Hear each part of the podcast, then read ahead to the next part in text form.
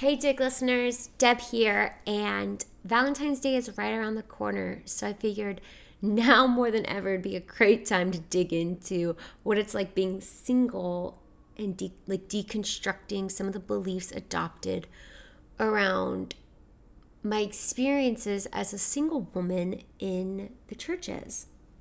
And this topic is hard for me to talk about because I have spent so many years feeling ashamed, um, thinking that there's a level of I deserved this and there's something wrong with me. And to start, I want to talk about this idea of like the golden ticket to status is marriage. Sounds like a concept in the 19 early 1900s, but it still lives in institutionalized religion.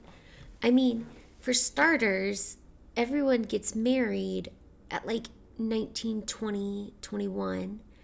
And the closer you get to 25, maybe they extended it to 30, you're you're borderline entering into like the wasteland. And I mean, you got married and suddenly you were deemed worthy of attention, leadership, acceptance, certain relationships, time, all the stuff that the older you got and if you remained single, you you weren't entitled to.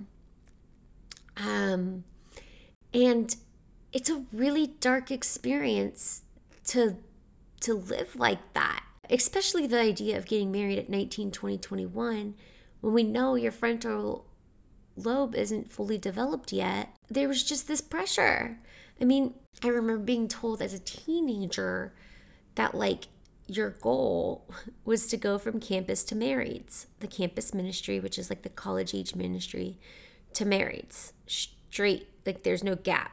So when you graduate at like 21 uh, 22 you go straight into married life, um, married's ministry, because the married's ministry was where the fun was, the community was. The singles ministry, on the other hand, which was the alternate ministry to marrieds, wasn't where it was like where women go to die, their dreams of marriage go to die because it was just not popping. Like it wasn't fun. It was like a chore and it felt honestly like maybe because it was called singles, I don't know, but it felt like the purpose of it was to get married. Like your whole purpose of being in that ministry was to somehow stumble across a man to get married. And when you're young, like a teenager, it doesn't, I don't think I felt like it was as scary as when I was in college and I realized I wasn't going to be getting married anytime soon. Um, and things just kept falling through with the guys I was talking to or whatever. And then I go out of college and I'm like, what am I supposed to do with my life? I'm not married. I've built this whole idea of I'm supposed to be married by now. And how dangerous is that? Like to shape your life around this goal to get married by 22 and not have a plan B or C or D. Like you adopt this belief that something's wrong with you or God doesn't de- deem me deserving enough to get married at this age. And then on top of that, you watch all your friends get married around you all the time. Like you're typically in their bridal party or whatever, but slowly but surely in your early 20s to mid 20s, you just watch friend after friend get married and be deemed worthy uh, or whatever. Like it, it becomes a worthiness problem. And I think it becomes a worthiness problem because of how much status is upheld behind marriage. Like, I mean, besides the fact that you switched to a whole new ministry or community um, from singles to marrieds, you are suddenly like in the in group you're in the in group. You are able to sit with the married people. You're able to go on double dates with married people. You're able to do the stuff that married people do and live, you know, your young 20s life with your partner because you're somehow complete and Um, there's balance and union in you. And I didn't feel the level of how unworthy and undeserving of just basic respect and attention and love that I didn't feel that level of unworthiness until I left and I really dissected this idea of marriage. And it hurt a ton. And not because I'm not excited about my friends getting married, I love them getting married. But I also love still being valued as a human for not getting married. I, that's not something I, I guess maybe that's something I can inherently control. Like, if I invest all my time and energy into dating or whatever. But I don't want to do that. And why is it so much more value and praise and admiration to get married than it is to graduate with your degree or to go back to school and get a second degree or to pay off your debt or these giant things that doing as a single woman is quite difficult it doesn't get any attention. It's not like, oh, it's not as exciting. It's not valued. It's treated like, oh, but dating, marriage. And it's sickening. It's exhausting and it's hurtful because I don't want to be dwindled down to my relationship status. My worth and my desire as a human shouldn't be dwindled down to my relationship status. And that's kind of what it gets like in religious environments. It's like if you're single, it's a problem. It's never like, yeah, uphold. It's like, how can we secretly find someone to like marry you off because being single is a problem? Or why haven't you found married like found marriage yet? What's wrong with you? What's going on? Or it just one, it's just unhealthy to adopt this mindset that being single is a problem. But when you're in an environment that constantly reinforces that belief, it's hard to think otherwise. And two, it doesn't set women up for success even when getting into relationships. Because, I mean, let's say I like go on a couple days with someone, I feel the need to decide whether or not I'm going to marry them by like the first or second date and I'm not being present. Like that that's not me at all. My head is up somewhere else trying to figure out and analyze instead of just being present so I can't even be me. But there's so much pressure around gaining this status, label, attention, whatever that comes with getting married in institutionalized religion that I feel the need to just jump to it. Like, not even I'm not even talking about falling in love. I'm just jumping to marriage. Like, I don't even think about falling in love. I thought about just getting married. I don't. I don't think about the process of being in love. I don't think about the excitement of being in love. I think about getting married, what that was like, because that was kind of like your life could really begin once you got married. And maybe that was what was really instilled in me is like after you graduate college, your life really begins once you're married. Like that's the next big important achievement and value determining of your life is marriage. And that's not fair. you really think single women want to hang out in an environment like that?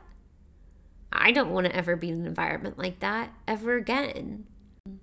To limit me to the point of my relationship status as my value, no. That's not fair to me. That's not fair to me whatsoever. I've seen it in relationships, like close friendships. I've seen it done passively. It's done passively all the time. And it's disgusting. It's so disgusting. It's so unhealthy, especially because you you get this mindset that marriage is the solution. You know, the solution to your feelings of unworthiness, the solution to you're I have no idea what I want to do with my life. I'm just going to go get married or I don't feel loved and respected. I need to get married to get that or whatever. You think it's a solution when really it's not. It's just a whole different meal. I don't know. It's not a solution because it's like focused on the future. It's not in the present. It's not a solution. I hate the amount of pressure I felt, and I hate the amount of pressure I still feel at times around this idea. Like I'm I, I feel so young. I also don't keep track of my age, but I have these great ambitions, these great dreams, these things that I want to see happen and achieve in my life that for once I feel like I have because I finally got rid of this idea of needing to get married. Like I literally had to toss this idea, this label of marriage out the window so that I could finally love me enough to figure out what I actually want with my life. Um, to chase after dreams, to take risks, to do these craziness, crazy great things.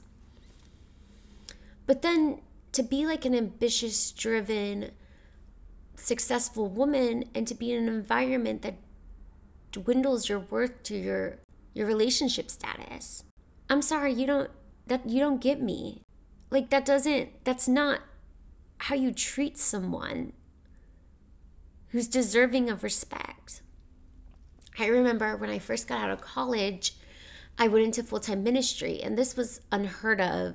Well, maybe not unheard of. There were few and far to see like single women go into ministry, full time ministry, but I somehow got this great position to be a campus minister, and I did a phenomenal job with the campus ministry because I was pretty like good at relationship stuff um, and helping people of God. Like it, it, it shouldn't have been a shock that I was really good at it, but I was really great at it. And I remember not having a say in almost anything and feeling like I was never really validated as a minister because I wasn't married. Like there were so many other ministers that would like couple off and go do their thing because you know you have a male and he's a minister. You know we're just like the perfect four. But then as like a single, I was like, do does does does my say not matter? My viewpoint on the problems in campus ministry or the problems in with like like my approach to campus ministry does that suddenly not matter? Because i don't have a ring on my finger. Uh, i suddenly can't teach the big people lesson because suddenly like i don't have a ring on my finger to validate my intelligence my perspective of the bible my perspective of what i've experienced in the world. I suddenly don't have a say. Oh, but now you're just being prideful and you're having submission issues to men, which I have been told. I think a basic level of respect is like tossed out the window when it comes to single women. No, that is disrespectful to ever talk to me like that. Ever. And you would think it's just one person who said that. No, it's many people who have said stuff like that to me. It's disrespectful.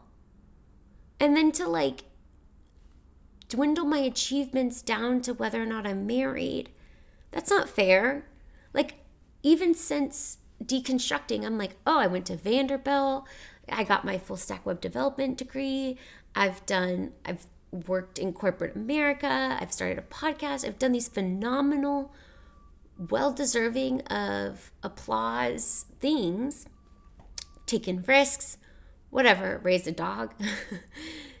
and it's like, oh, it just doesn't matter because you're not married. And I feel that even at a friendship level with some of my friends too. Where it's like I feel like I was suddenly I was suddenly deserving of less time, less respect, less anything because I didn't have a male and they were suddenly getting engaged and getting married. And people say, well, you just grow out of your relationships. But that's not fair either. Because I didn't just grow out of my relationship, they did. Like they just decided suddenly I wasn't deserving of whatever the time because I wasn't as much relatable or whatever. Or I don't know.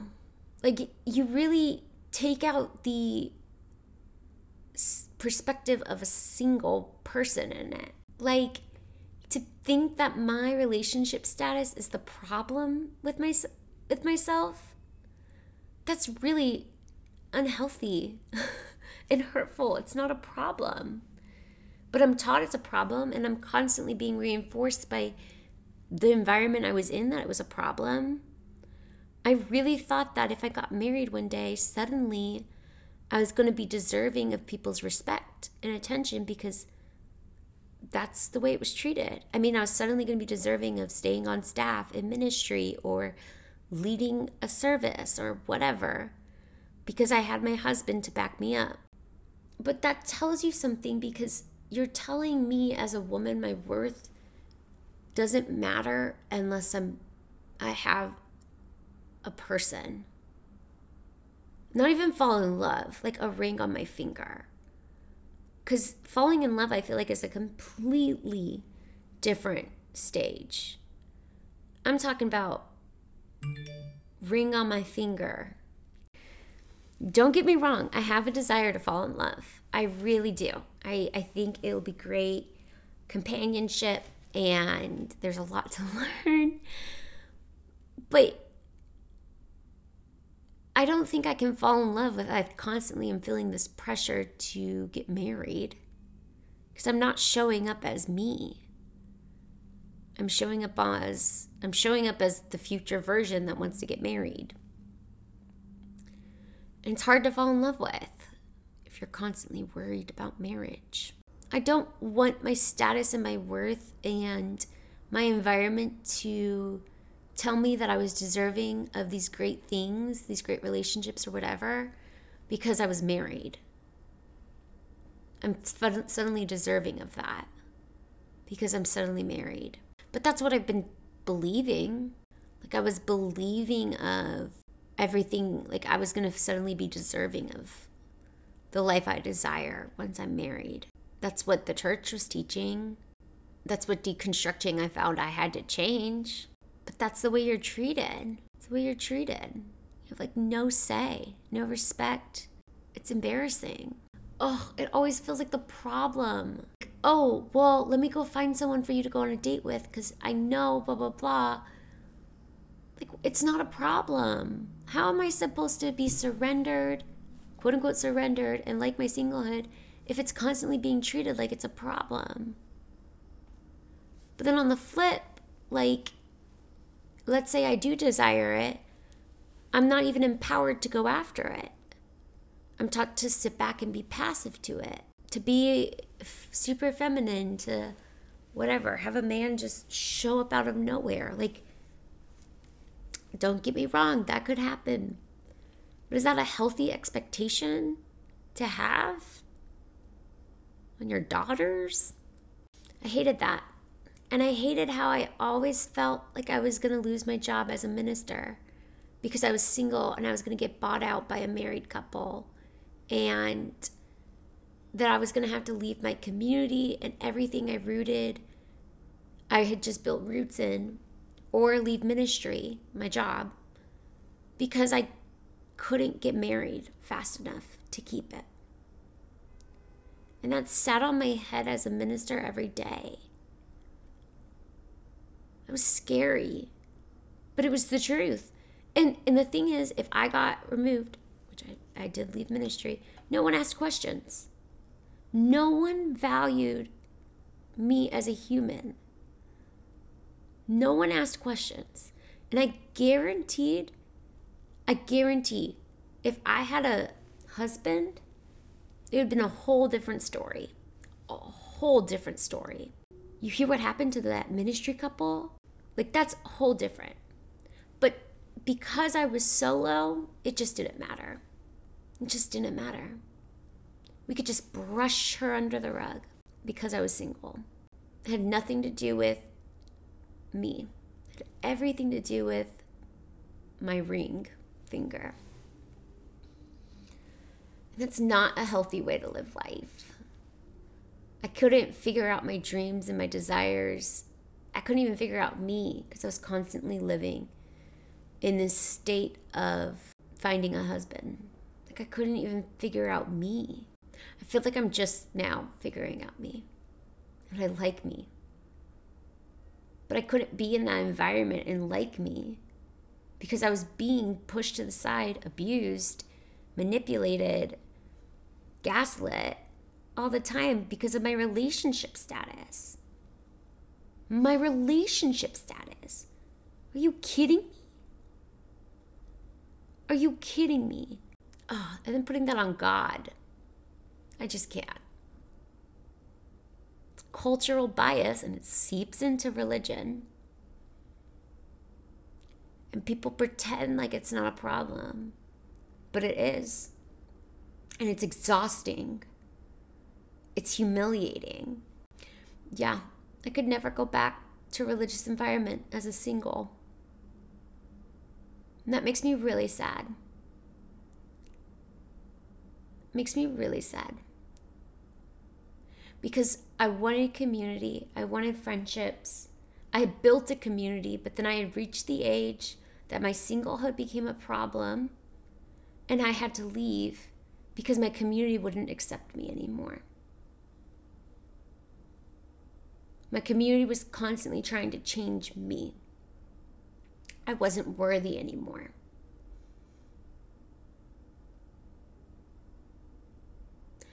That's dark, but it's the truth. As always, I hope it helps.